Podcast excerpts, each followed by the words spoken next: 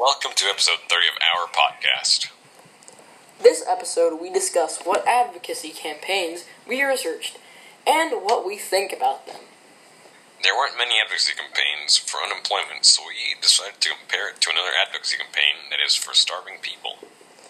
This advocacy campaign is called Hunger and Health, and they strive to help people who are starving throughout the world.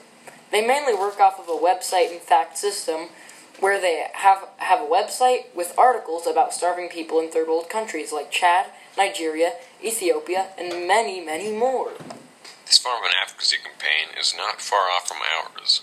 A podcast where I'm going to explain the view of the people in these countries so you can understand what they have to go through and maybe help them like we're trying to do.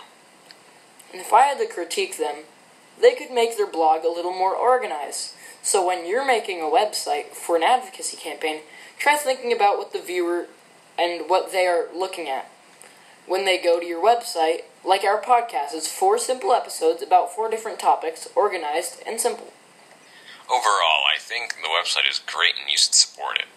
Okay, let's analyze our campaign now. Our campaign is based on this podcast and us trying to get the message out about why you should help and look into this advocacy campaign.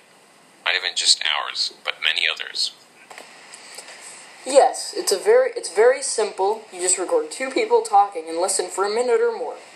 You can spread awareness very easily just like this, and it's a fun format that you should try too. Thank you for listening to our podcast. Please tune in next time for more. Thank you.